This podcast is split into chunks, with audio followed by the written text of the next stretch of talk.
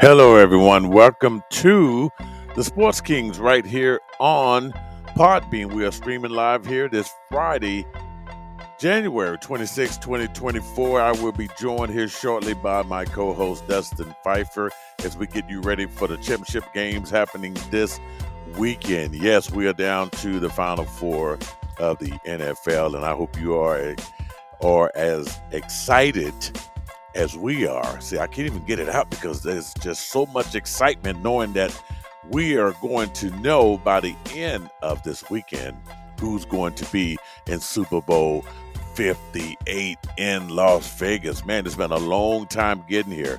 You're talking about a 17 game schedule followed by a grueling playoff series, uh, starting with the wild card weekend, divisional rounds, and here we are now in the championship round. So, all right, hey, the show is brought to you by thescore.com. Okay, download the app, follow your favorite teams, favorite sports, and get your daily scores and sports updates. Okay, so, all right, no Mean Gene show today because we knew Dustin Phifer would be joining and we would be talking about some of the same topics. Anyway, so sorry.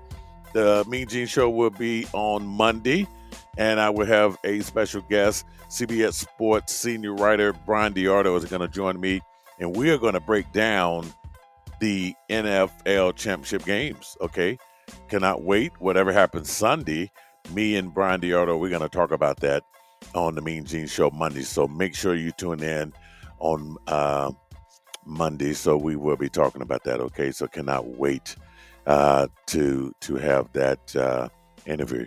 So anyway, all right. So while we're waiting for Dustin, okay, uh, a lot of coaching changes happening. We're going to get into that a little bit later, and of course, we're going to break down these matchups here between the Baltimore Ravens, of course, and the Kansas City Chiefs. Boy, Chiefs in a familiar territory. And look here, I mean, this is just one of those things that um, Andy Reid, man, cannot wait. Uh, and wait a minute, I think we have Dustin on. Dustin Phifer joining us, folks, from Bally Sports Southeast, covers the Carolina Panthers and the Charlotte Hornets. Hey, Dustin, what's up, man? Mean Gene, what's going on, man? Glad to be on with you. Uh, big sports weekend coming up, and we got a lot to talk about. Hey, let's let's jump right on into it, man, because we Whew, I tell you what, uh, 17 weeks, Dustin. We we've been on this stuff, you know, each and every week on our NFL Weekly Countdown show. We we jumped on the wild card weekend. We got through the divisional rounds, and here we are now um, at championship weekend. I know you're excited. Oh yeah, I'm super excited. I mean, listen, I I, I don't know if we could ask for two better games going into championship weekend and it, has been a great playoffs and like you said it's been a very fast whirlwind season and it, it's crazy to think that we're down to the last four teams um, but i don't know if we when you're talking matchups i mean we're, we're talking the two number one seeds still alive we're talking the defending champs we're talking a team that hasn't made a run like this in maybe forever. There's just so many storylines going into it and it, it's going to make for a great weekend yeah, I know, and that's what keeps things exciting, man. There's never a boring moment when you're talking NFL football. So now, look, we're also going to be talking more than just football because we didn't do a Mean Gene show because we knew the Sports Kings wanted to get in on some of these other topics, meaning uh, NFL coaching news. We're going to be talking about that today, and uh, including what's happening there in Charlotte, North Carolina. I know you can't wait to talk about the Panthers' new hire. Uh, we're also going to, of course, get into the NFL championship games this week, and we will get into some NBA action. A lot of NBA news going on there. So uh, it's going to be one of those great shows. So you are uh, tuning in at the right time. And if, of course, if you miss any of this show, you can always catch the podcast on iHeartRadio, Spotify, wherever you get your podcast. But hey, uh, Dustin, let's kind of just jump right on into uh, the, the, hot topics there with the Carolina Panthers hiring uh, the the Bucs uh, Canales as the head coach there. I mean that uh, quite a shock there.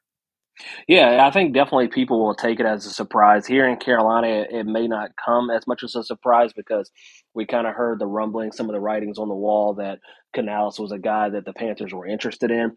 Uh, it wasn't a guy who got a, a ton of inter- interviews around the league, Gene, but he, he is a, a, a well respected guy, um, the offensive coordinator for the Tampa Bay Buccaneers you can see the success that he had with Baker Mayfield last year. He's also been one of the guys that was instrumental in getting Geno Smith turned around in Seattle when everybody thought that his career was just going to be a backup quarterback. And he was also there uh, way back, uh, maybe not you know not as a coordinator, but as an assistant coach when Russell Wilson was there and they had that success. So he he's had a lot of history with success of quarterbacks. And obviously that was one of the big things the Panthers were looking for this offseason is, is a guy that can come in and, and, and get Bryce Young playing the way that everybody thinks he can play when he came out of Alabama.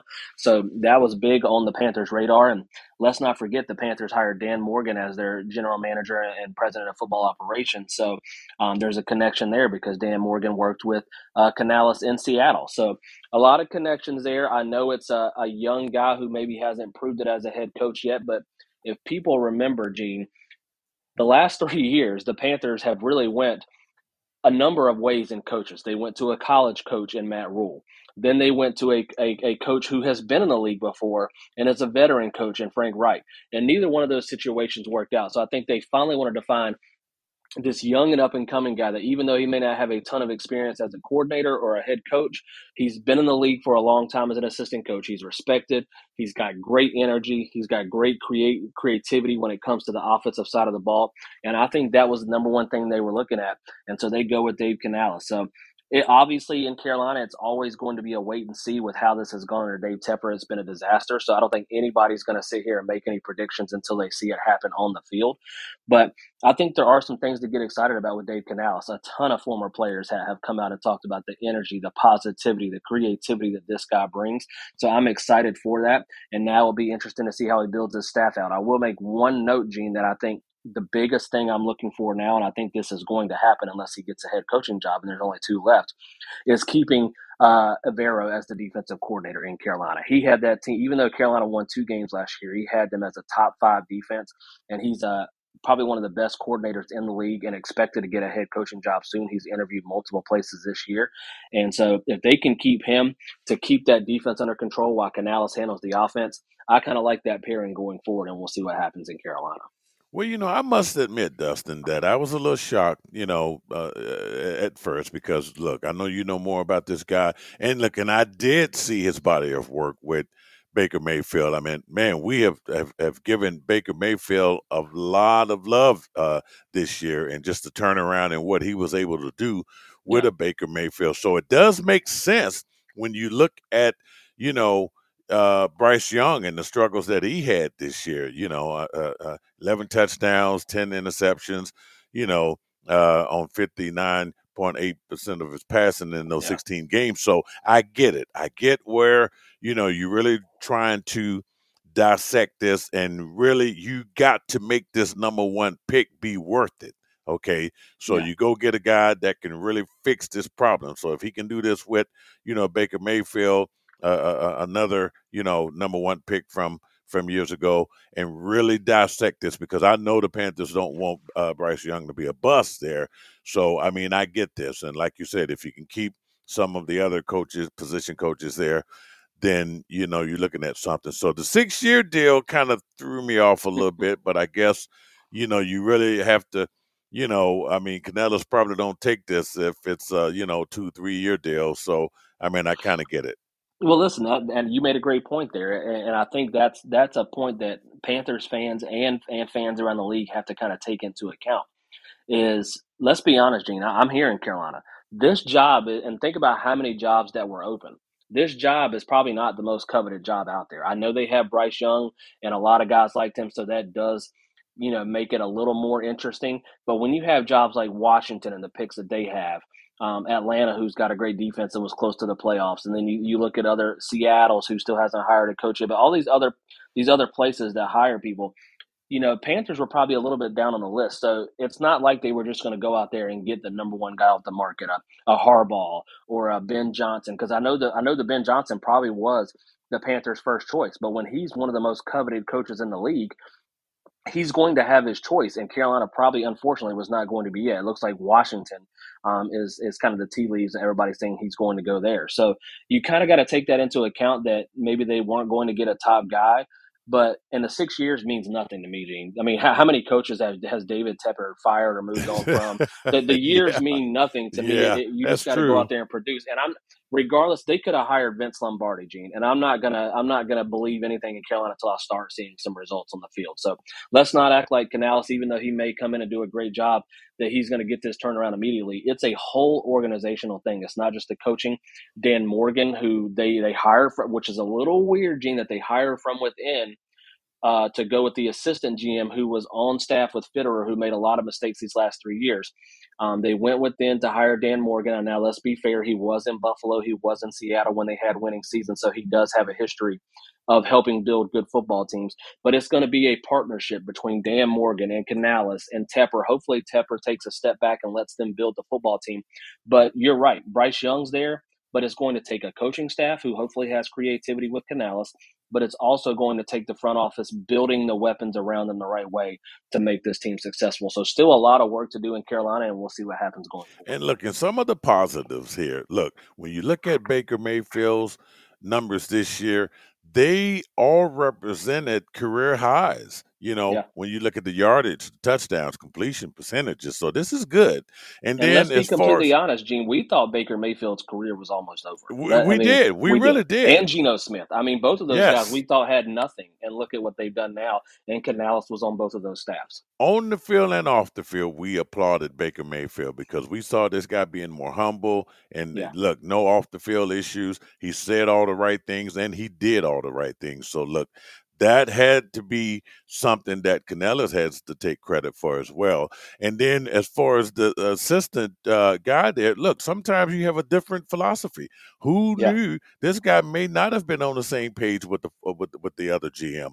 And and you can go in there and convince Tepper, hey, this is my outlook and how I yeah. see things. So I mean, th- those things happen. So good that he kept someone in house. Sometimes you you have to mix it all in you know, uh, and, and, just not shake up the whole thing. So maybe this is a and I do direction. have some sources that that say that there were some decisions that Scott Fitterer made that that Dan Morgan necessarily didn't agree with. One of them was um, one of them was the Brian Burns situation and how mm-hmm. it, it, has not been handled quickly with getting him either either getting him a contract or getting him traded to get something in value for him. That situation has not been handled, and now that's a situation we got to take care of going into the offseason. And then another one is they after trading up to get the number one pick, they continued to trade up in the second and third rounds and took guys that that have not even produced. And so like mm. you said, it's different philosophies. So yeah. we're gonna see what happens. And don't forget, I, I say it again. Dan Morgan was in Buffalo and helped build what they currently have now, and was also in Seattle when they were winning winning that Super Bowl. Um, he was an assistant, but he was also in Seattle when they were building that team with the Legion of Boom and everything like that. So he has a history, and he also we know was one of the best linebackers to play football when he was healthy. So he's got that football background. So there are some exciting things to be to have about Dan Morgan being in the front office. Hey, look, we have different philosophies on the Sports Kings because I still believe Carson Wentz is the man. No, I'm just kidding. Don't do it. Don't do it, Gene. Don't do it. That's why you're not a general manager in the NFL, Boy, you know it. They would never hire me. hey, look here. Speaking of hire, how about the Falcons now? Look, wow. not only is the hire interesting, but the whole drama surrounding the hire is even more interesting. Okay, so the Falcons hired Los Angeles Rams defensive coordinator Raheem Morris as the next head coach. Okay, so look, we're happy about Raheem Morris because look, people love this guy. They loved him in Tampa. Yeah. They love him in and uh, you know, and he's been in Atlanta, so this is familiar familiar territory. Yeah. But they love them uh, in L.A. But that's just not the big story, though, and I'm really happy for this guy. The big story is the snub of Bill Belichick because look, uh, Dustin, it was reported that the Falcons were not even interviewing anyone else but Bill yeah. Belichick. So, what happened to where Raheem Morris just catapulted all the way up to getting the job as the coach of the Falcons? Yeah, listen, when you when you said a, a shock for the Panthers hire, I, I was even more shocked for the Atlanta hire. And that and again, what you just said, that has nothing to do with Raheem Morris. He None, is a, not a, at all. A, a, great coach in the league who's been around the NFL for a long time, been a head coach. You just mentioned that he was the interim head coach in Atlanta for a little bit when that happened. And, you know, you've had guys like Jalen Ramsey come out and say that, that there's not another coach that he'd want to play for. That's how much they believe in this Mhm, guy. mhm, So it's mhm. nothing about Raheem Morris. It's just like you said even though Atlanta was doing some of these interviews, all eyes pointed to Bill Belichick. They they they were the first one to interview him. They interviewed him a second time. Arthur Blank had said that that was who he had eyes on all along, and so it just completely shocks me that they had two interviews with Bill Belichick and felt that strongly about him, and then all of a sudden said, you know what, we're going to go in a different direction. And who knows, maybe they just didn't see eye to eye on things, on how much control Bill Belichick wanted or, or how he wanted to run his system. I have no idea, but I, I am completely shocked that Bill Belichick didn't end up in Atlanta. And the bigger thing about this, Gene, is what we just mentioned to start the show.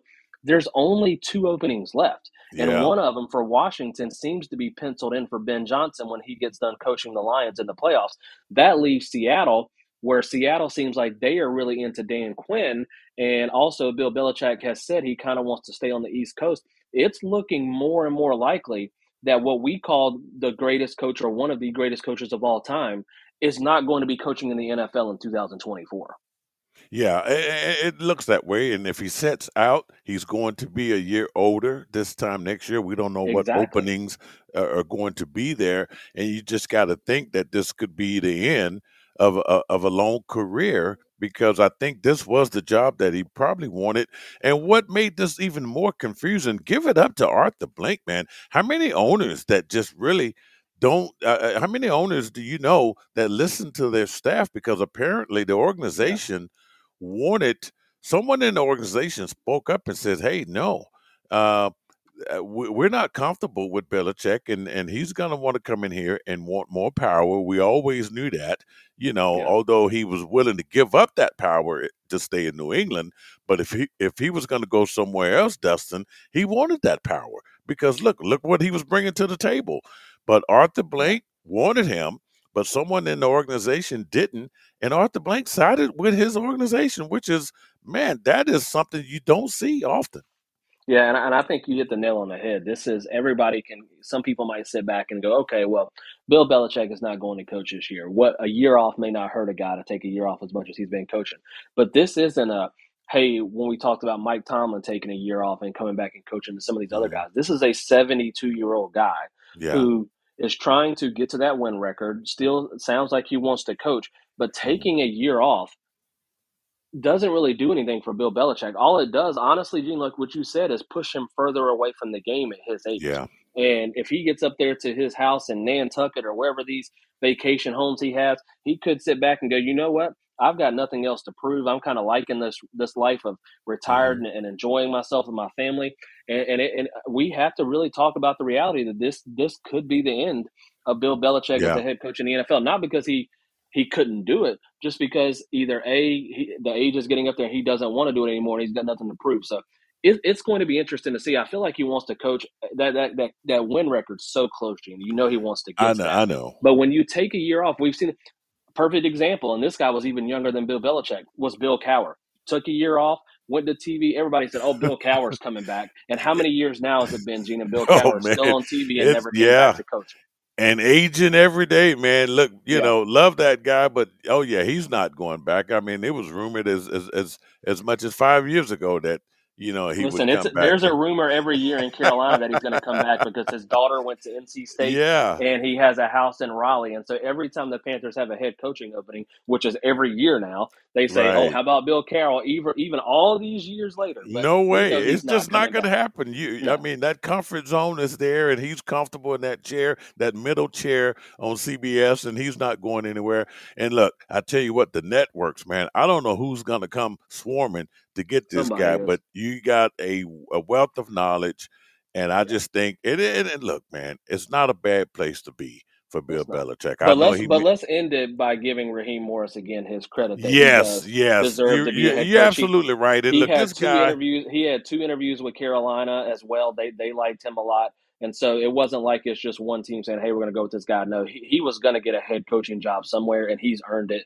And we'll, and hopefully, not for my sake because he's in our division, Gene, but you know, we Mhm. wish him the best of success as a head coach. the, the the balance that that that and you can see what the organization may have you know he has a, a defensive background so i'm hoping that their offense is somewhat intact and i hope that whoever is going to be the the oc there is going to get more out of that uh, offense than arthur smith did but you know when you look at the defensive side this is his specialty and hopefully we'll see that that defense because i think that's probably what held them back this year so Yeah. we should see. We should see. You know, it's going to make it interesting there for the Atlanta Falcons, and I think they got their guy.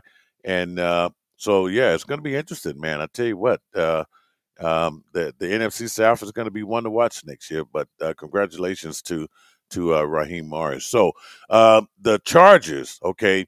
The Chargers, and I talked about this on the Mean Gene show, you know, a team that was just sitting there waiting, and it just looked like all along that uh, Jim Harbaugh was just playing the odds, whether, Yeah. you know, Michigan was trying to throw him, you know, eleven and a half million dollars was going to make him the highest paid coach in college bas- uh, college football, and um, you know he weighed the options, and you got a, a ready-made successful team in the Chargers, and so he chose to go with the Chargers, and now the Chargers should be somewhat competitive. Hey, Dustin, how do you like Jim Harbaugh, uh, Sean Payton, Andy Reid, and Antonio Pierce in that AFC West now? that, that that's not a bad that's not a bad coaching tree in that division. No. And listen, I, I we I think we all know John uh, Jim Harbaugh to the Chargers was probably the worst kept secret that was out there. Like we, we we knew we knew Harbaugh wanted to go back to the NFL, and it just seemed like LA had his sights on them from the start and lined up. Um, perfect situation to come in with a quarterback who's ready to win now, and so it, it lines up perfectly for them. So you got to give them, um, you know, a lot of credit for going and getting their guy. And listen, you just mentioned that division. Like that's what LA's hoping for. It's not a time to hey, let's take a couple years and get this thing together.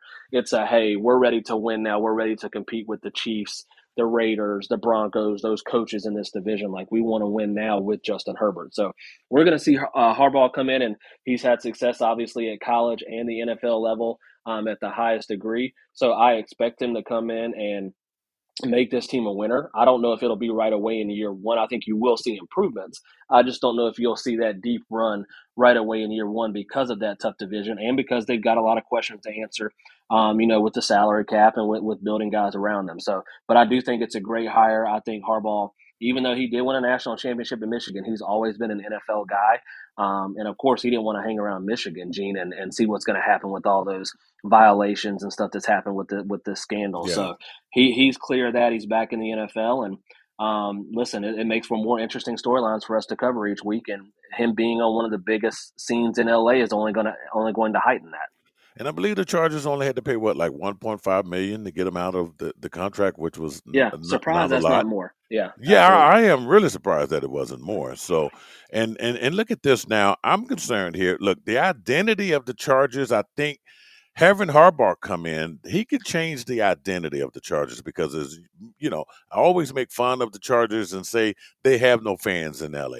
You know, we know it's a Rams town, okay, and I wish that Dean Spanos and somehow the city of San Diego would make amends and move that team back down there. I know it's wishful thinking, but Yeah.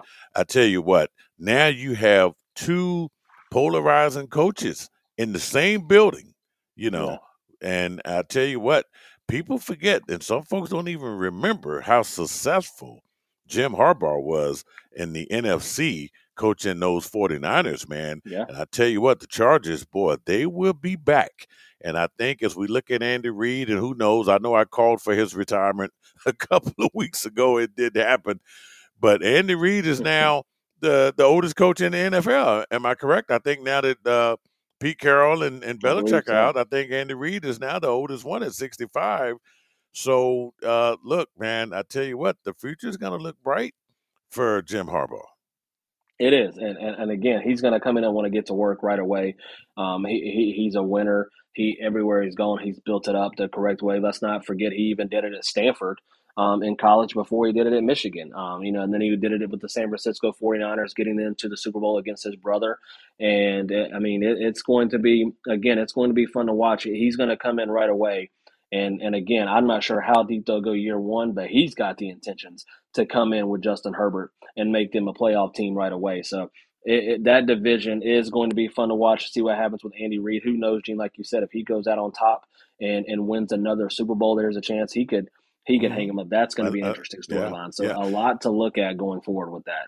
Hey, somewhere Sean Payton is going, damn it, damn it, damn it. He's beating on the desk. We can't even hear it, but I know that uh, he's got to be feeling some of that. And, and, and I got to be honest with you, depending on that quarterback situation in Denver, Gene, because mm-hmm. obviously it sounds like something's going to happen with Russell Wilson. Um, they could end up being the worst team in that division um, because the Raiders, even though you know they got to figure out their quarterback spot as well, mm-hmm. they they Antonio Pierce has already got those guys bought into him.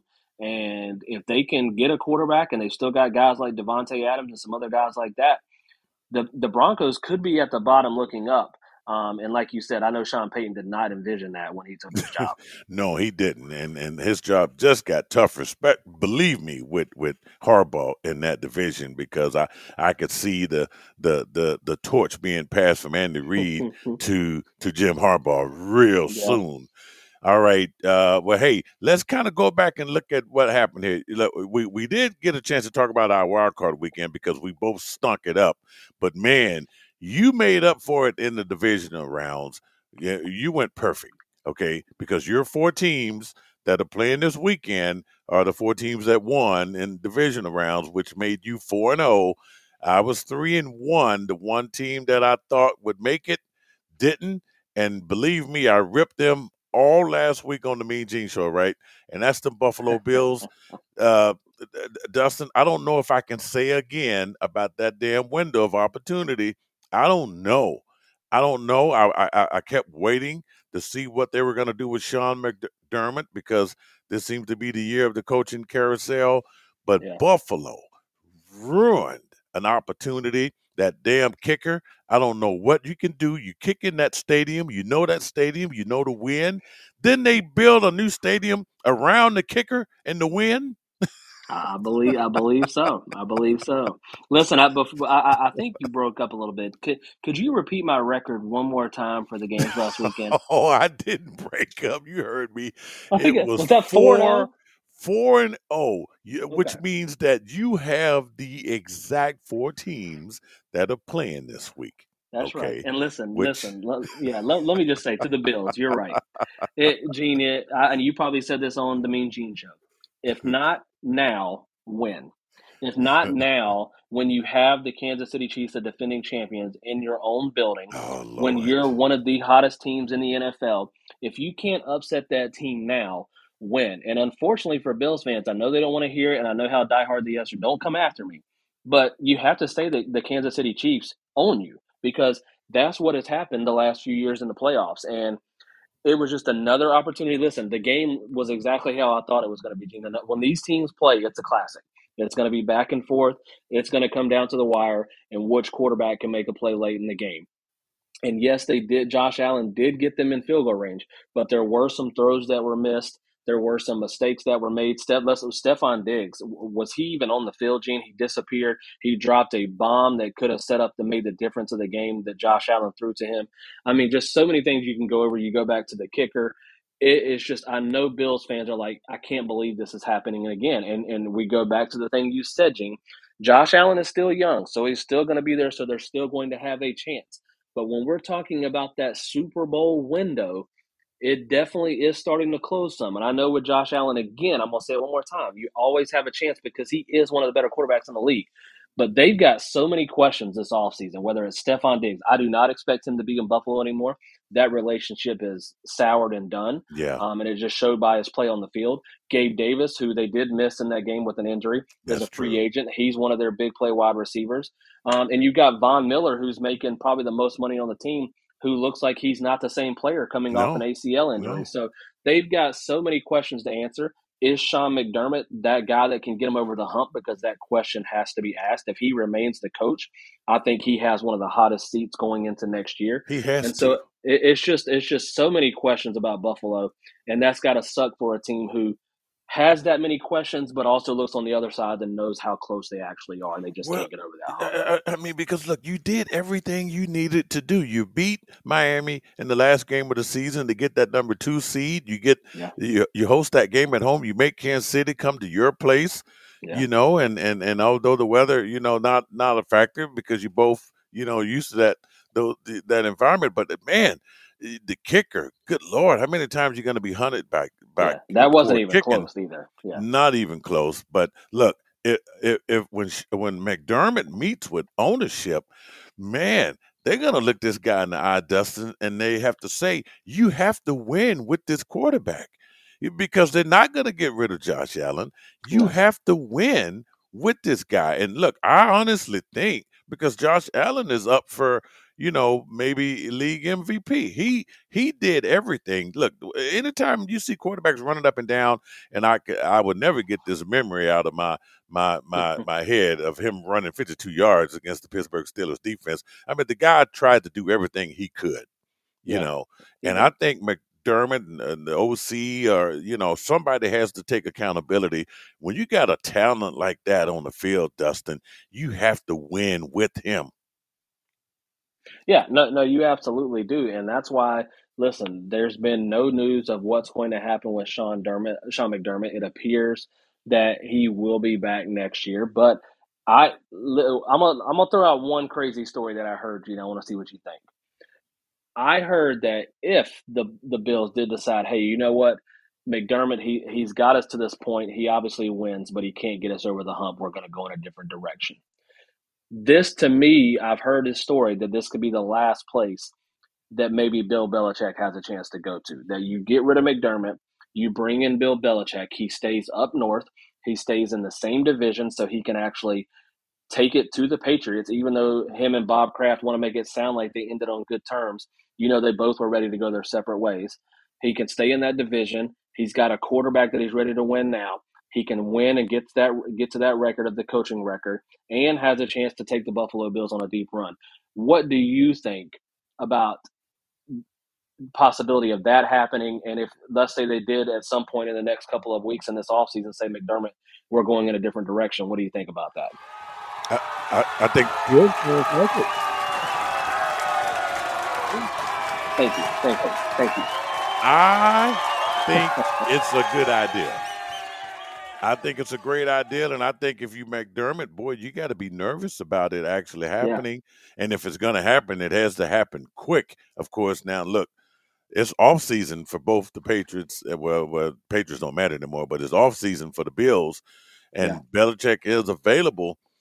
Uh, and we've seen these late, uh, last minute firings too. You know, just when you think have. it, the, everything is clear, next thing you know, wow, a month later, hey, McDermott is fired. I mean, it, could- it could happen. Man, that would be scary for that would be scary for Miami because Miami would be done. Everybody in that division, the Jets, it wouldn't make a difference if Aaron Rodgers came back because they would be done. If you let Belichick go in there and just kind of just take over that team, it's over. I mean, I think it would be, yeah. I mean, he could probably look at getting another Super Bowl and not to mention get those wins. I, I mean, hey, uh, uh, you giving them some ideas, Dustin? That's what it sounds Hey, like. listen, that that's just that's just some of the tea leaves that I've heard, and again, it's no no sources that have actually confirmed anything. It's just some of these coaching rumors, and again, we we've heard nothing of the fact that Sean McDermott is going to be out.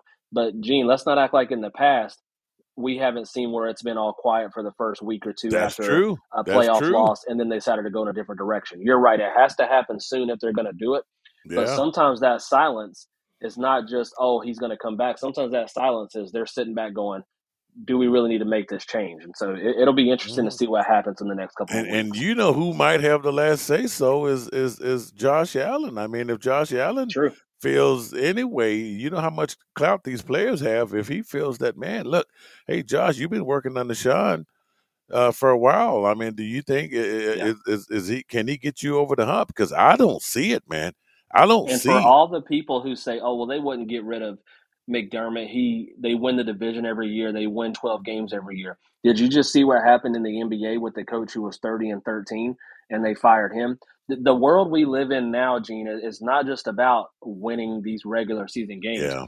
These teams are looking for te- for coaches to take them to that next step to a Yes. championship, and, and so we've seen a number of times again where these these we've seen coaches of the year fired after. I mean, Yeah. it, it, it's just the world that we live in in the NFL and in sports. Where Buden Budenholzer was a coach of the year and Coach an NBA year. champion. Exactly, it, it, can happen at any time. Exactly. So it's just crazy. But yeah, so that's going to be something to keep an eye on. But hey, uh, as we get ready here, folks, for the big weekend here, you know, both games are going to be taking place uh, on Sunday. And look, Yeah. the first game, of course, is going to be the Chiefs uh, at Baltimore, then uh, followed by the second game, which would be the Lions at the 49ers. So, all right. Uh, well, I mean, look, I've teased everybody all week and told them that me and you were going to be breaking these games down, Dustin. So, are you ready to get in here and and and and and, and, and jump in? Hey, listen, I'm ready to do it after a 4 0 week. I, I'm feeling good about heading into this week's games. You know, I'm going to say that as many times as I can I know it. while we're I, on the look, air today. yeah, yeah. This was perfect. This is perfect for you. I'm I, look. I'm not going to take that away from you.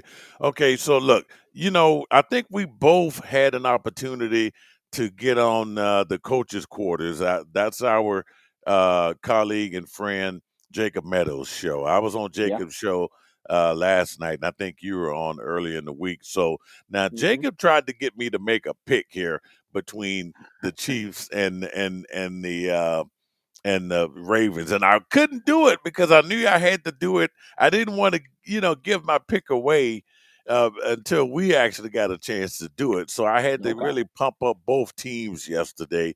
But we're going to get in here because this is really tough, though, because you know, uh, and, and breaking this down, you know, I did tell Jacob yesterday on his show that man, Andy Reid and the Chiefs are in uh in a good position. They're where they, you know, they're they're in Yeah. familiar territory. I know they're on the road, but they're still in an AFC championship game. And this is something I know Baltimore's been there before, but this team hasn't been there. This Yeah. particular team. But Andy Reid, Kelce, and and and Mahomes, I mean, they have been there, Dustin. So uh, whether they're on the road or not, they are a big threat going into this game on Sunday. Yeah, they are, which is which is one of the reasons I, I liked them in Buffalo last week because all of these people who want to sit out there and say, "Oh well, you know, Mahomes is finally going to have to go on the road and this is going to be different for him." Do we forget that he is the best quarterback in the NFL for the last uh, however many years, and at this rate is on pace to go down as one of the best ever? I mean, the road is not going to face him. I know they liked it, it does help being in Kansas City for a lot of these AFC championship games, but I think they like this opportunity, Gene, to embrace this to be finally considered an underdog, which they again will be considered this week, to to have everybody, you know, the team together as one, uh, going up against everybody who thinks they can't win. They didn't think they could go into Buffalo and win. Didn't think they could go into Baltimore and win this weekend. I think they're embracing that, and I also think who knows, Gene, what the motivation is on the background. Obviously, they want to win another Super Bowl. But it might be what you talked about. Maybe they do know Andy Reid is is close to saying, "Hey, I'm done," and they want to send him out on a high note. There's so much motivation that they have. yeah, And so I, I like the situation that they're in. Obviously, listen, I'm not gonna I'm not gonna slight Baltimore because I got to be honest with you. I think we both thought that Texans and Ravens game was going to be a lot closer than it was, and it was for the first half. But the second half, yeah, Baltimore yeah. just completely blitzed them, and I, I did not see that coming. And so you got to give them a ton of credit with how they're playing. This is the first time they can probably say in a couple of years, Gene, that they have an AFC Championship home game. They have Lamar Jackson, who is actually healthy in the playoffs, um, Yeah. and, and weapons to go around them. So I think they're feeling great as well about their situation. And I just, the same thing I said about the Bills and the Chiefs being the game of the weekend, I really feel like this Ravens Chiefs game is going to be an absolute classic Ooh. on Sunday. Well, look, you talking about hey, the Chiefs. When I say familiar territory, what I mean, folks, is that six straight AFC Championship game, second longest streak in NFL history, and they are trying to get to their fourth Super Bowl in the past five years. Mm. If that ain't uh, domination, I don't know what is. And that's not, you know, taking anything away. And, and Andy Reid, a threat, on, you know, on the sidelines. 24 career playoff wins, second most ever by head coach. And he is appearing in his 11th championship game. So, look, man, th- th- this is some real stuff here. And even on and that this Baltimore, is and this is that championship, Gene, where if they get this one and get number 3 mm-hmm. that's when you start using that dynasty word. Like we always say, okay, yeah, a team yeah. wins one, and if they even win two in a couple of years, they're really building it. But if you get that third and whatever it is, a five or six year span, that's where you're really talking about a dynasty.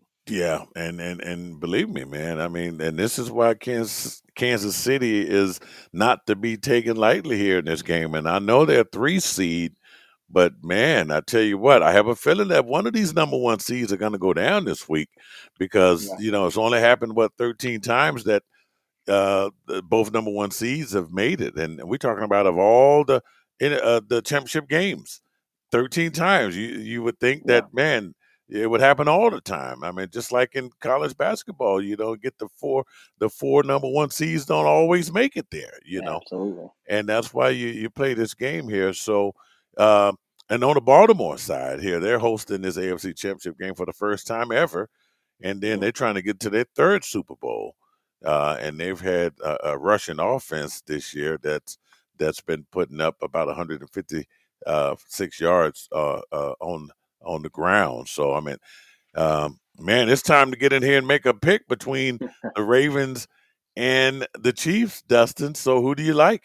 Listen, we, we talk about these quarterbacks, and obviously, I think it will come down to, to which quarterback can make a play against these defenses. But to me, the headline is the defenses. And again, I said this last week about the Chiefs, Gene. Everybody talks about, oh, Kansas City's offense is not the same. Obviously, they have Kelce, but they don't have these big, big play weapons like Ty when they used to have Tyreek Hill.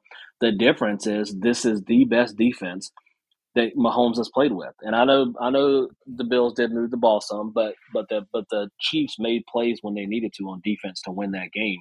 And I just continue to like the defense. And I think the flip side, Baltimore's defense has obviously been one of the best in the league. So I honestly think even though we talk about the quarterbacks are going to be the headlines, it's going to come down to which defense can can make the plays to get these quarterbacks off the field. And I rode with them last week, Gene, and I'm going to do it again. I know this is a, a perfect Woo. setup for Baltimore to host their first AFC championship game and have Lamar, probably the MVP of the league, playing at a high level.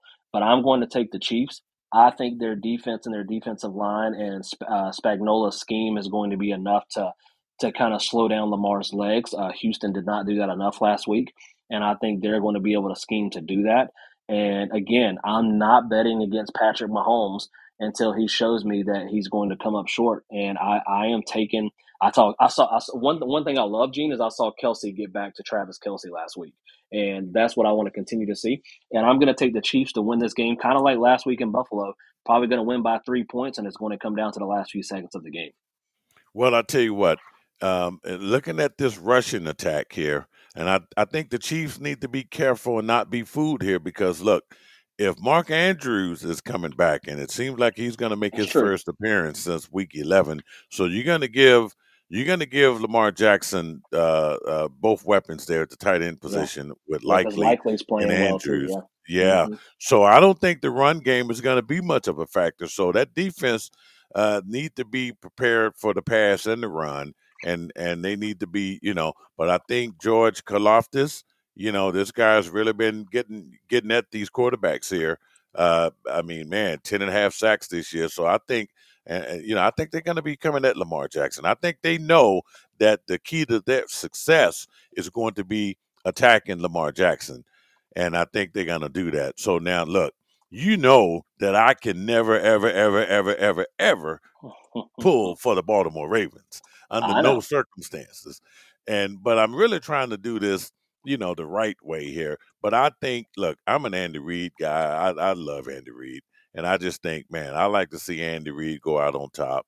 Uh, I couldn't pick them last week because I was so invested in the Buffalo Bills. You were. Uh, You were. you know, but I this this week I cannot go against the Chiefs because uh, I think Andy Reid is going to put together a game plan for the ages. I mean, if this guy's going to retire, uh, which I do believe is going to happen uh, this year, I just feel it, you know. But I Yeah. think that the Chiefs are going to go up there and and take the game away from Lamar Jackson because if you take it away from him, there is no way that they're going going to win. I just don't think. So I'm going to take the Chiefs in a close game. I mean, they could come down to to a uh, a, a Butker field goal, you know, and and and and it's, and it's not like that hasn't happened before.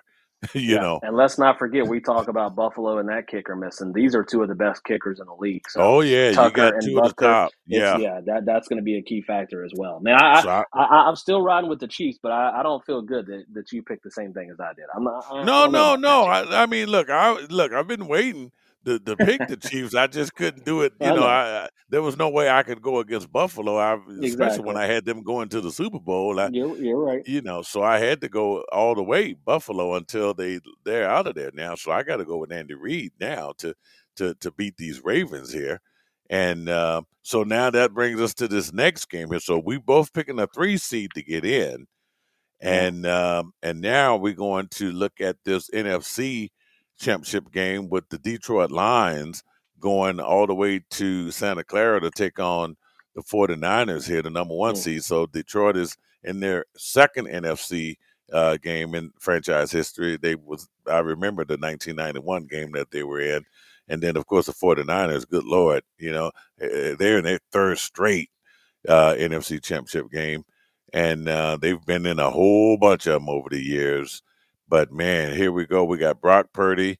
We got uh, Jared Goff. You know, Goff. You know, used to play in that NFC West, and uh, man, this is this is interesting, uh, Dustin, because I've never seen rookies have such an impact on a team like the the Detroit Lions. And man, you got to give it up to those guys. This is what teams should do when you draft the right way. This is the rewards that you get. And Yeah. boy, the, the Detroit is enjoying it. Yeah, when you draft the right way and when you get a coach in here who is a leader and has his guys buying in and believing in him. And, you know, three years ago when Dan Campbell's making this this coaching speech in his interview saying, you know, kneecaps, biting kneecaps and things like this, everybody's joking this guy going, Man, is this guy serious? He's not gonna last. And look at the culture he's built in Detroit. And it's just unbelievable to see. And it, it's great to see for those fans. And you got to give Tampa credit. They came in and gave them a good game. But Detroit's offense was humming and made made the right plays, and Hutchinson was a beast on the D line, and and I like where they're at right now, Gene. And this game is one that you know we're going to have to talk about that I am I am completely on the fence about, and and and because because the 49ers, let, let's be completely honest, they they really almost should have lost that game. Uh, They the really Packers. should Uh, have. the kicker missed a field goal once again for Green Bay that could have made it a seven point game, and McCaffrey comes back and scores a touchdown. But that was a game that that Green Bay led for the entirety of the game. And Purdy, he uh, he threw it 39 times, and that's one of my biggest things going into this week, Gene, is the 49ers, as, as good as Brock Purdy is, he's a good quarterback. I'm not taking anything away from him. They do not want him throwing the ball 39 times a game. And so it's going to be interesting to see with that. You got the question about Deebo Samuel. Is he going to play, which is a big factor? I, again, we talked about the matchups. To have Detroit coming back into San Francisco, Jared Goff, the way he's playing, um, I think this is going to be another game that is going to be a close game and is going to come down to late in the fourth quarter. Mm. I tell you what, and, and and one of the reasons why San Francisco struggled so much because they just seem to be clueless after you know Deebo goes down and not knowing Yeah. he is so impactful uh, on the field. You know, Yeah. he he gives them so many options. Okay, and you can line them up anywhere. Yeah, you can line them up anywhere. And then we saw Christian McCaffrey over there getting worked out. So it looked like they had more injuries in that game than than than maybe they're telling us about. Which you know, and and, and that's why uh, Purdy had to put that ball up, you know, more than he he wanted to. Yeah. So that right there, that's why that game was close. And you know, look, and Green Bay got a little bit, you know, pass happy too, and that's what ultimately cost them the game because they had that game. The 49ers did. were defeated. Now, They were. question is, do they come back and play the same type of game? Now, Shanahan is a smart coach. Chances are they don't come back and play that same game. Chances are, I guarantee you, and I said this on Jacob's show yesterday. Look, if these guys are questionable, they're gonna play. All right. Yeah. And you know that they're gonna play. I think Deebo, even if he is not impactful, he's gonna be out there as a decoy. He's gonna be out there. McCaffrey, McCaffrey may not run as much. He might be, you know, used as a receiver. But the 49ers are not going to play the same type of game that they played last Sunday, and Detroit Yeah. needs to be prepared for that. And uh, so, And, I mean, and that's, that's, one the, thing I want. That's one thing I wanted to mention too. And I'll let you make the first pick on this one since I made the pick on Mhm. the last one. But Mhm. is the we talked? You just said it. Samuel and McCaffrey. We would expect them to play, and you would expect Shanahan to change up the game plan. On the flip side, and one thing I talked about on Jacob's show that does concern me a little bit with San Francisco, Gene, which you're not. We're surprised that this happens. Is they did not get a good pass rush on Jordan Love.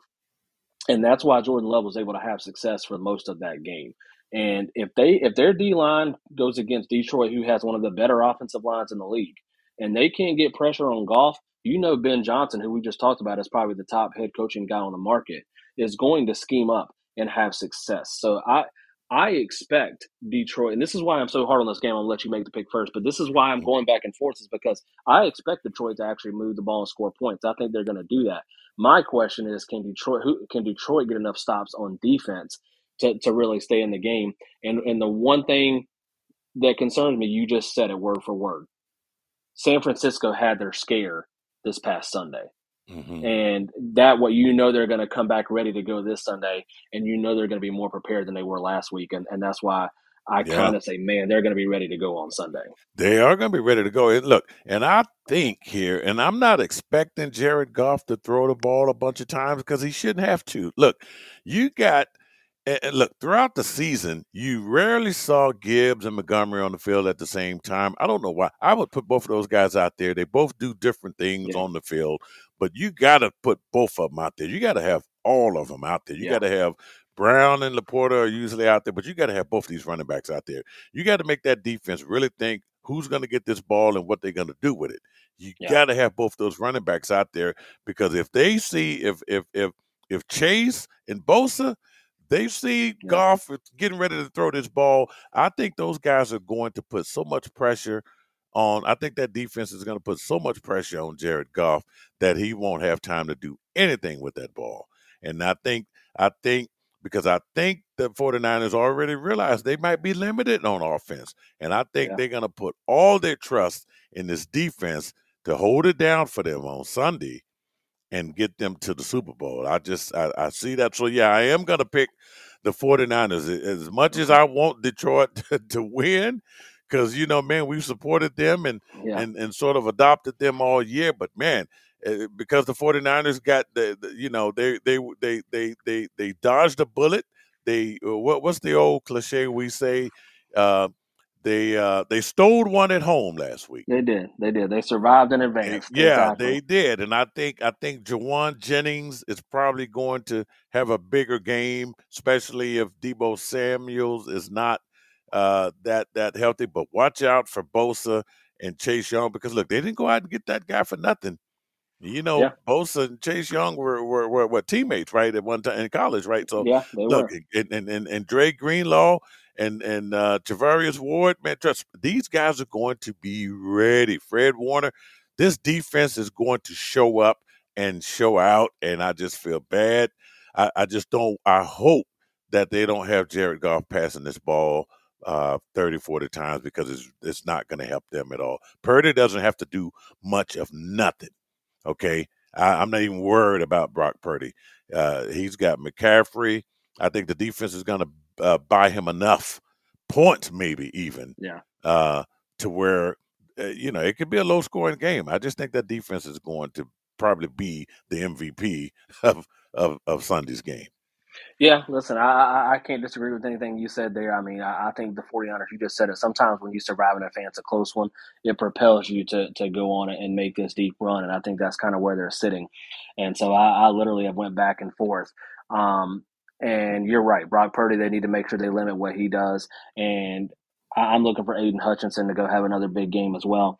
I, I'm going to do it, Gene. I'm taking both number one seeds to lose on Sunday. I, I'm going to pick the Lions to pull off the upset.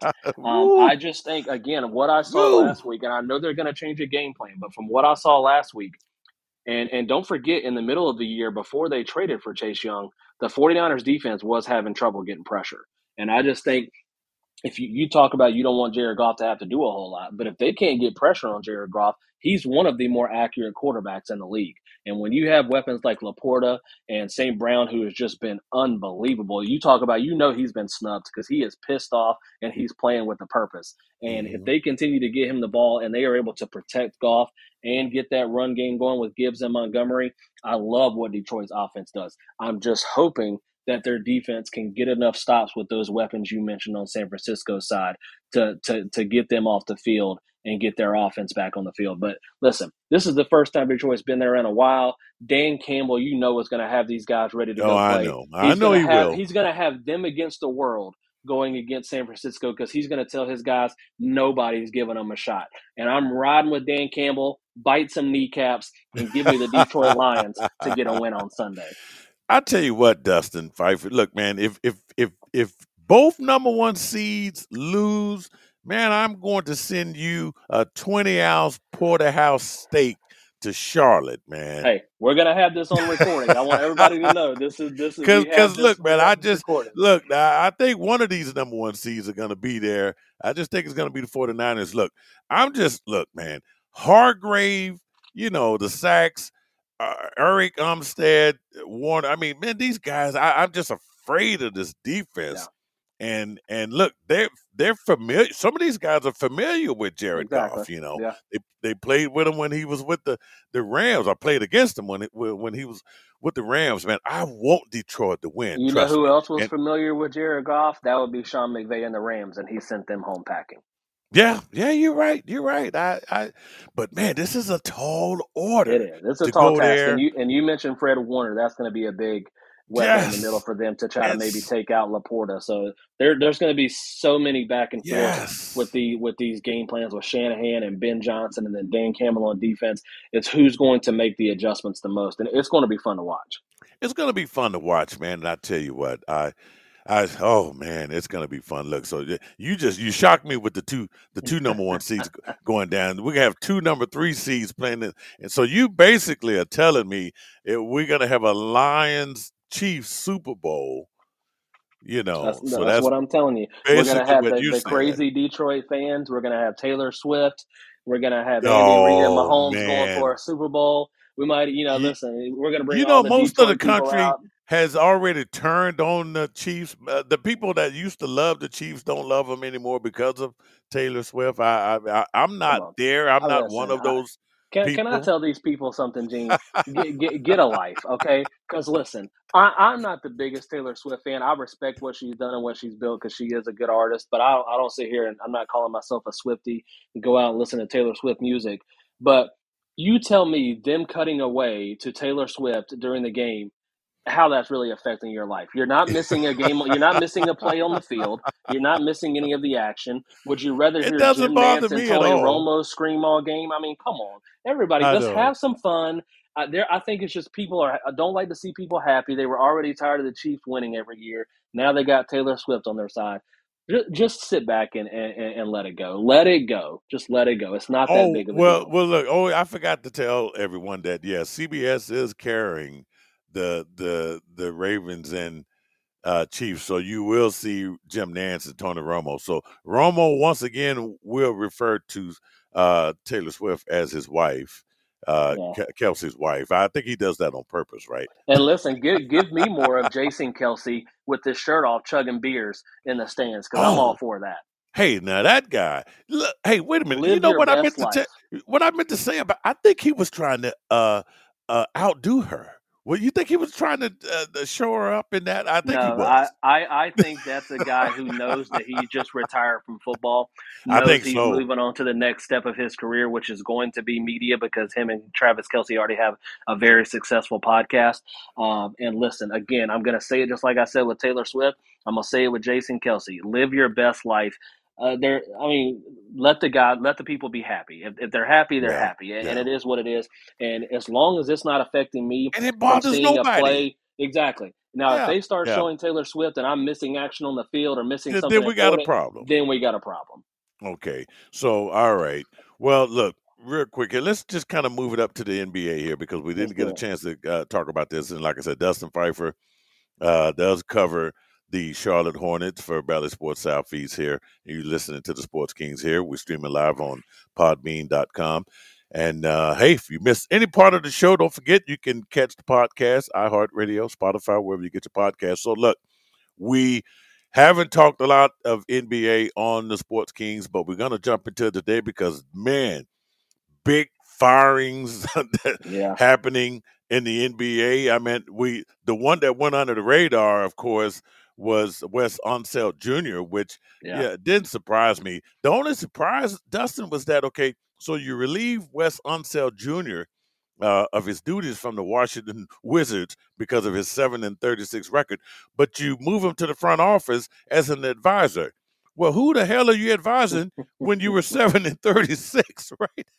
Yeah, that that, that that part I don't like, understand. That seems like, and again, this is going to sound bad, but that seems like one of those moves. Hey, Wes Unseld Jr., your dad is is one of the Thank you, historic you, historic thank members you. of that I know, franchise, I know, and we want to take care of you and make sure that you still I have a role in this organization. Which, listen, I, I'm not saying he doesn't deserve it with all his family and he's done for that that organization, but that's just kind of what that seems like in my It eyes. But is, but it all just it is all it is for Washington is hey, we're going to get started early on this rebuild um, because you know they have one of the worst situations in the NBA last right now. Let's let's be honest about it, and they've got to start building for the future. And so they finally got rid of Bradley Beal. They finally are, are trying to tear this thing down from the bottom up, and we're going to see what's going to happen with them going forward. which which he didn't have anything to do with. I'm thinking, okay, yes, I mean he's just dealing with the hand that they look because we this Jordan Poole and and Kyle Kuzma thing is just not working. Me and you said that at the beginning, what five six games into the season. But anyway, so. Wes Wes Unseld Jr. is is uh, relieved of his duties, and you're right. I said the same thing that hey, it, it, you know, Wes Unseld, a legend when it comes to the to the Yeah. Wizards or Bullets, if you old enough to remember what their name was. But the big story, of course, and Dustin know that uh, I was all over this. I did Yeah. not think that Adrian Griffin should have been hired, and I think that he was in over his head. And now reports are coming out, and this is what pisses me off too, because look, we don't never really talk about our other counterparts in the media. But uh, you know, when he was hired, everybody, oh yeah, great hire, great hire. Sometimes you just got to call it the way you see it. You know, I, I, you fire you fire a coach of the year and an NBA champion, and the Milwaukee Bucks got what they what they deserve. You shouldn't have never got rid of the guy. And Dustin, here's the writing on the wall. Last week, a week before, when the Cleveland Cavaliers beat Milwaukee by 40 points, they they talk with uh, Portis after the game, and he says, "Man, you know, we probably could have did a better job of playing defense." And I'm like, "Really? Are you saying this in a post game interview?" Yeah. And boy, two days later, guess who gets two fired? days, two days later. Yeah, listen, it's I, I got to give you I got to give you all the props in the world on this one because you were on this one for a while now, and I, I got to. I mean, I'm not surprised. I was a little surprised at how how quickly it happened because they are sitting at 30 and 13. But again, we just mentioned it earlier. When when you when the organization sees signs of any type of you know turmoil or players not not backing their coaches or not buying in, there, there's going to be some changes made. And, and and I said from the start, I know you've been on for a while to fire him. I go back to what you say about hiring. I, I'm not saying that Adrian Griffin can't be a head coach in this league and did not deserve a shot. But for a team, Gene, who has one of the best players in the NBA, now two best players in the NBA with Giannis and Dame, and trying to win a championship right now, hiring a first year head coach is normally not the way to go. You look at all the teams around the league that, that are competing for championships every year, they're mhm. not going in there with all of these superstars and personalities with a first year head coach. And so it was it was set up to fail. And It was set up to fail. hopefully he gets another shot in the future, maybe with a better situation where he can kind of build something. But when you walk you right into a situation of what you just said, a coach who won a championship and a coach of the year and was fired, you're expected to be the best of the best from day one. And even though their record looks good, they have been very inconsistent on defense. They have Mhm. been very inconsistent performance wise, night in and night out. You can see the the the schemes that they're running for for Dame and, and how that's going to set up with Giannis haven't really been meshing well. And and this is the result we're at. And I know we're about to get into the name that replaced him, but again, it was set up to fail. And a team that is built like this to win now has to have a veteran coach that also has a pretty big personality that can handle situations like this. Yeah, I, and and I know Budenholzer is somewhere going. Really, I told you so. I mean, look, when they said defense, one thing they did play was defense was defense. under him. Yeah. And look, just because you get ousted in the first round, well, hey, stuff happens. You know, I mean, that was not enough to fire this guy, and and and and they paid for it. So yeah, I mean, I feel bad for Adrian Griffin, but you know, you know and he never should have you know, uh, got that job. And you're right, Damian Lillard. We all know this guy has never played defense. You know, so yeah. um, and and and uh, but anyway, so that's that's done, and they are, uh, you know, in second place, three three and a half games out, and I I still think it's going to come down to the Celtics and and the Bucks. But boy, they got to turn it around. And and listen, and, if you're going to do it, you got to do it now because if you would have waited later in the season, I don't think any coach is going to come in and have enough time, and it's still going to be questionable to whether the new coach comes in and has enough time to to get playing the way he wants to play. And so they had to do it right away to try to get that ball rolling. And obviously, you know, go ahead and say the name that came in, and it's a very interesting name, and and it's going to be interesting to see see see what happens with them in this situation. Well, they have decided to steal Doc Rivers away from ESPN and sign him to a uh, contract there worth $40 million. So the contract runs through 2026, 2027. So what what are we looking at? Three year contract for $40 million. So that's uh, pretty interesting there. So it is fully guaranteed with no options. And this is uh, uh, as being reported uh, mm. uh, by uh, FanDuel's uh, run it back. So anyway, and you know what you that, know you know what that contract says to me, Gene. It says to me that Doc Doc Rivers had a lot of leverage on the Milwaukee Bucks. He he and now we now we did hear that he was consulting with Adrian Griffin, kind of helping out. So he kind of already had a tie there. But it's a guy to me who sat back and said, "Hey, listen, I'm sitting right now on ESPN making a ton of money, sitting back calling games, not stressed. So if you want me to come be this guy and be on your bench." I'm gonna have to get that payday, and boy, did he get that payday! He got a payday, and not only that, so they're still gonna be paying uh, Adrian Griffin and Mike Budenholzer. So how about that, Milwaukee? You know, just by making these boneheaded decisions, you, yeah. you, you kind of like taking a page from the uh, Las Vegas Raiders there, who are still paying what Jon Gruden and uh, uh, uh Josh McDaniels, and you know, all of it, it's just crazy how these things happen here. But anyway, um, so yeah, I mean, this is uh, this is uh, so Doc Rivers is back, and so and so let me get your thoughts. Do you, do you think he's the right guy, and will this work? Well, I think I think so. I mean, I think you had to go and get somebody that could come in now. Look, we're a couple of uh, weeks away from All Star Weekend, and you know, so he'll have a little time to get in there and and I don't know uh, what coaching staff he's going to be able to bring in. He might, he probably had to keep some of the coaches that are there uh, because everybody else is already have a job in, in coaching. You know, you yeah. so uh, so he's probably gonna have to come in and, and, and, inherit Griffin's team and and and maybe there's a coach out there that uh, didn't have a job he could bring in. So Doc is well respected in the league. You know, I mean, he still has that stigma of uh, you know not being able to get win the big one. But I tell you what, he does have a lot of leverage uh, over that third place team in the uh, East, and that's the 76ers, a team that he knows very well. So it's a good hire. When and then I mean the Celtics organization is not the same, but you know, so he's coached that organization, so he has the East Coast ties there. Uh, yeah. You know, played with the Hawks. You know, when he was a, a, a player. But no, I think it's a good hire. I think I think it stabilizes the the franchise there in Milwaukee. I don't think they should go any lower than what they are and I think it's going to be a hell of a series uh, between the Celtics and the uh, and, yeah. and and and Milwaukee. I, I, tell you what, they cannot afford to lose to another Miami or Indiana team, you know, or Orlando in the first round of the playoffs. I know that much. yeah, well, I was just going to say, listen, I, I, first of all, first of all, I do think it's a good hire. Um, I think it's a guy who I just said again has experience, has championship experience, and has that personality to come in and be able to handle big names like a Damian Lillard or, or a Giannis. And and listen, as much as as much props as we give for Giannis, and he's a great player, one of the best players in the league, and what he's done. this is now kind of looking like, hey, he he's a little difficult as far as when relationships come with coaches. Because you talk about Budenholzer, that that's one of the reasons he was kind of out because Giannis, they you know they they didn't really weren't meshing real well as it went on.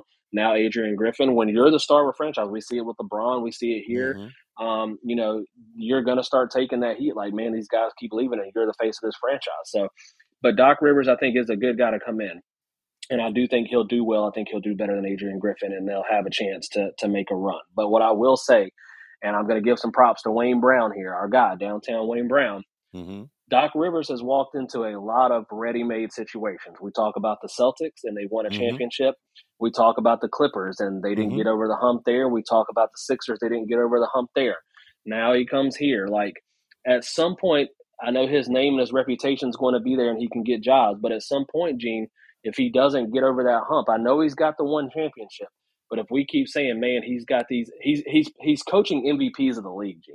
He's had Embiid. Yeah. Now he's yeah. got Giannis, who's an MVP, and then he yeah. dealt with those guys. And like at some point, if you can't get these guys over the hump, at some point these situations will start drying up a little more because you're going to be seen as a coach who is a good coach, just like what we talked about with McDermott but you're not getting over that hump. But I know he's won a championship, so that's hard to say. But that was a long, long time ago. Yeah, and yeah. I, I, think you know, th- I think he's got something to prove, and it's going to be interesting to see if he can prove it with Milwaukee. Well, look, and, and that 2008 team that that was a big three. I mean, come on, big you, three. You, yeah, you had you had uh, Ray Allen, you had Kevin Garnett, and Paul Pierce. I mean, come on now. So yeah. I mean, that team right there, anybody could have won with that team. Yeah. You know, so you're right. And look, it's not going to be easy because you got the Celtics. Uh, the Celtics is reloaded. And yeah. let's and, and and and the 76ers are not bad, but how about the New York Knicks? Was, yeah. okay. I, you, I was just gonna say, yeah, go ahead. Go ahead. You might have to deal with the resurging New York Knicks, yeah. who are not going to be an easy out because for a Laker guy, I like the New York Knicks. I like I like uh, Tom Thibodeau always have, man. And yeah. and now they they got OG uh, Anunoby. Boy, this, this New York team, and you got a guard. Uh, I I tell yeah. you what, man, uh, Jalen Brunson is that guy not a stud or what? Well, can we just real quick, real can we just say that it's absolutely ridiculous that I know it's a fan vote thing. Trust me, I get all that, but it's ridiculous that he's not the starter for the Eastern Conference All Stars than it went to Damian it's Lillard. And don't, and don't get me wrong, Damian Lillard's had great numbers. He's a great player. But this year, if we're talking about best point guard, come on, Jalen Brunson has been dominant. Come on, man. It, it's stupid because look, not only can this guy go out and get his, but he can yeah. make sure you get yours. Yeah.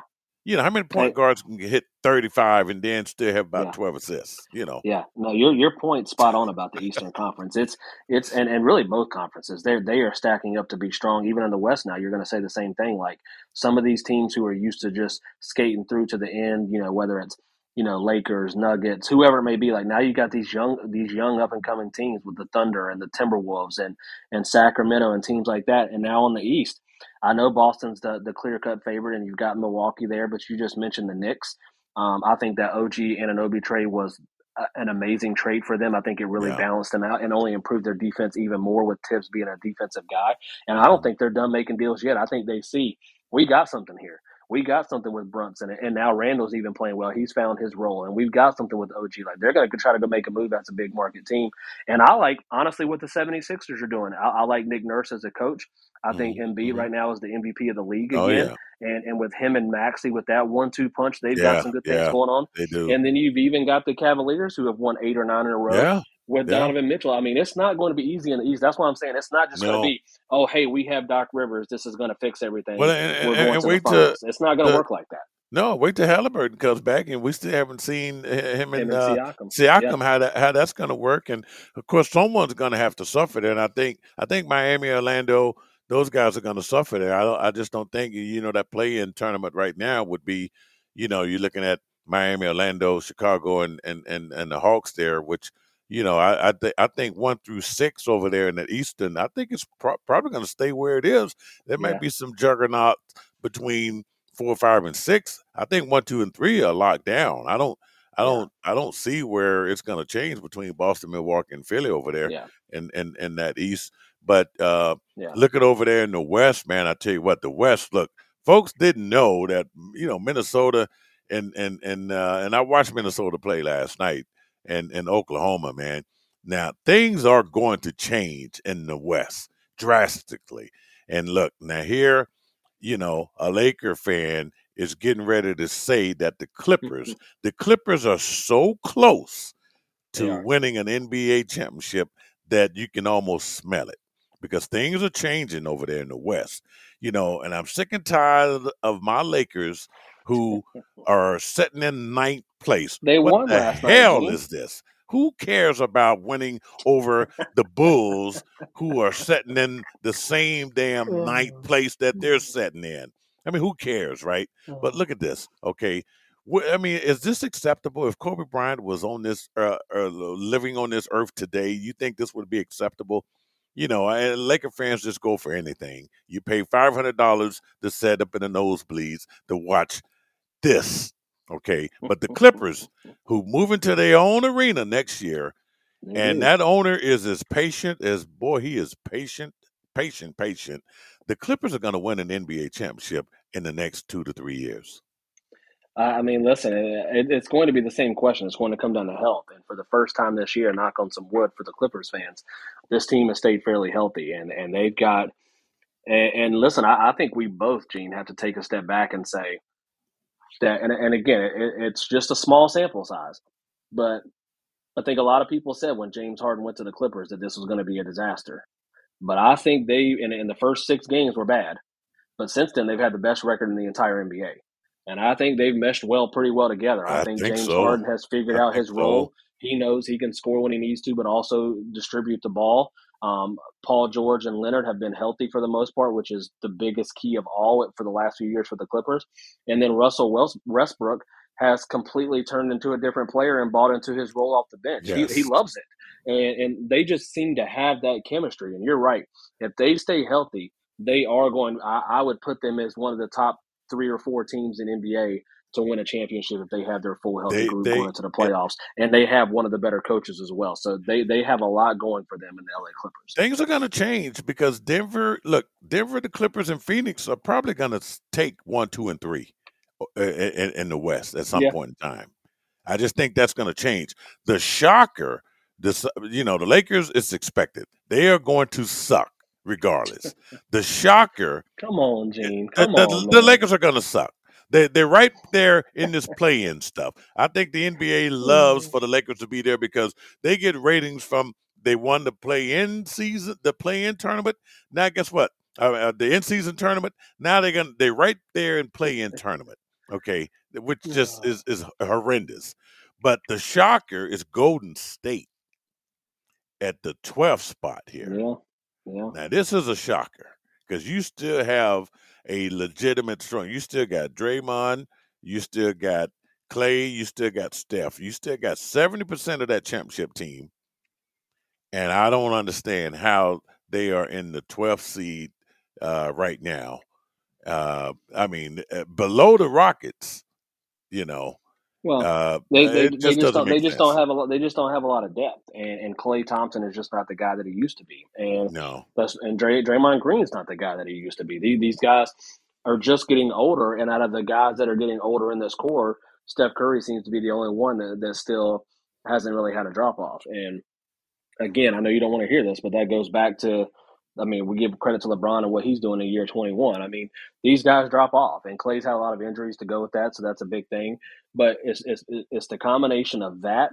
It's the combination of them not just having the depth that they want to have. Wiggins has dropped off.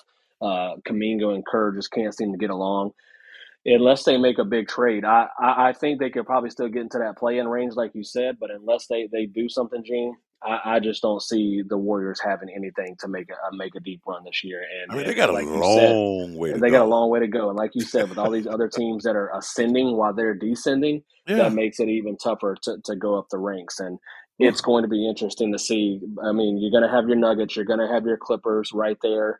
Um, the Kings are going to be right there, and then you're going to have those young guns and the Thunder and the, and the T Wolves.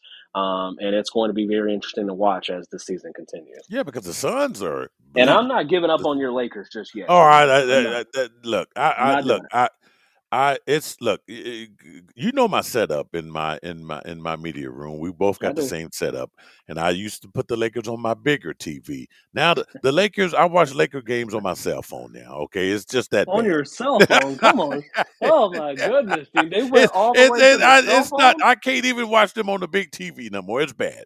I don't even watch them on the smaller TVs. It's Wow. it's cell phone. It, it's bad. It's bad. It's just that bad. I, I you know, and I knew they was going to win last night. But look, and they and it was a struggle. It was a struggle against the. Bulls at home.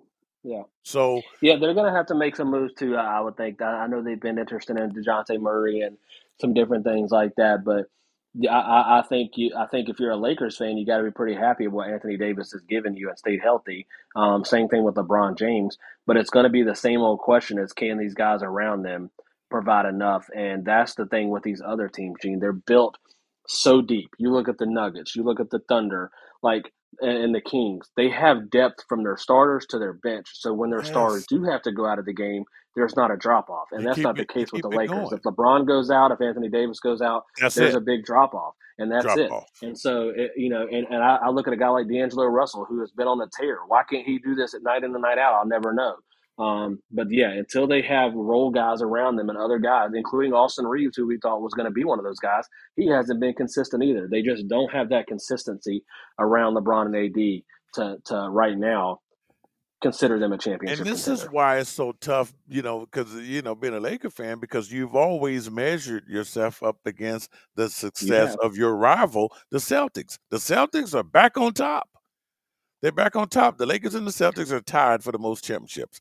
Look like the Celtics are closer to breaking that tie, but the Celtics have consistently been better than the Lakers, and why- and and set, settling for this this uh you know uh, this this is just bad. I won't be excited until I hear that either LeBron has retired and they have traded uh Why are you blaming. LeBron? This ain't about LeBron. Why are you blaming Well, LeBron? This is about the guys around. because I know that look, in a matter of time, it's going to happen. We we know that is. LeBron is not going to keep this up forever.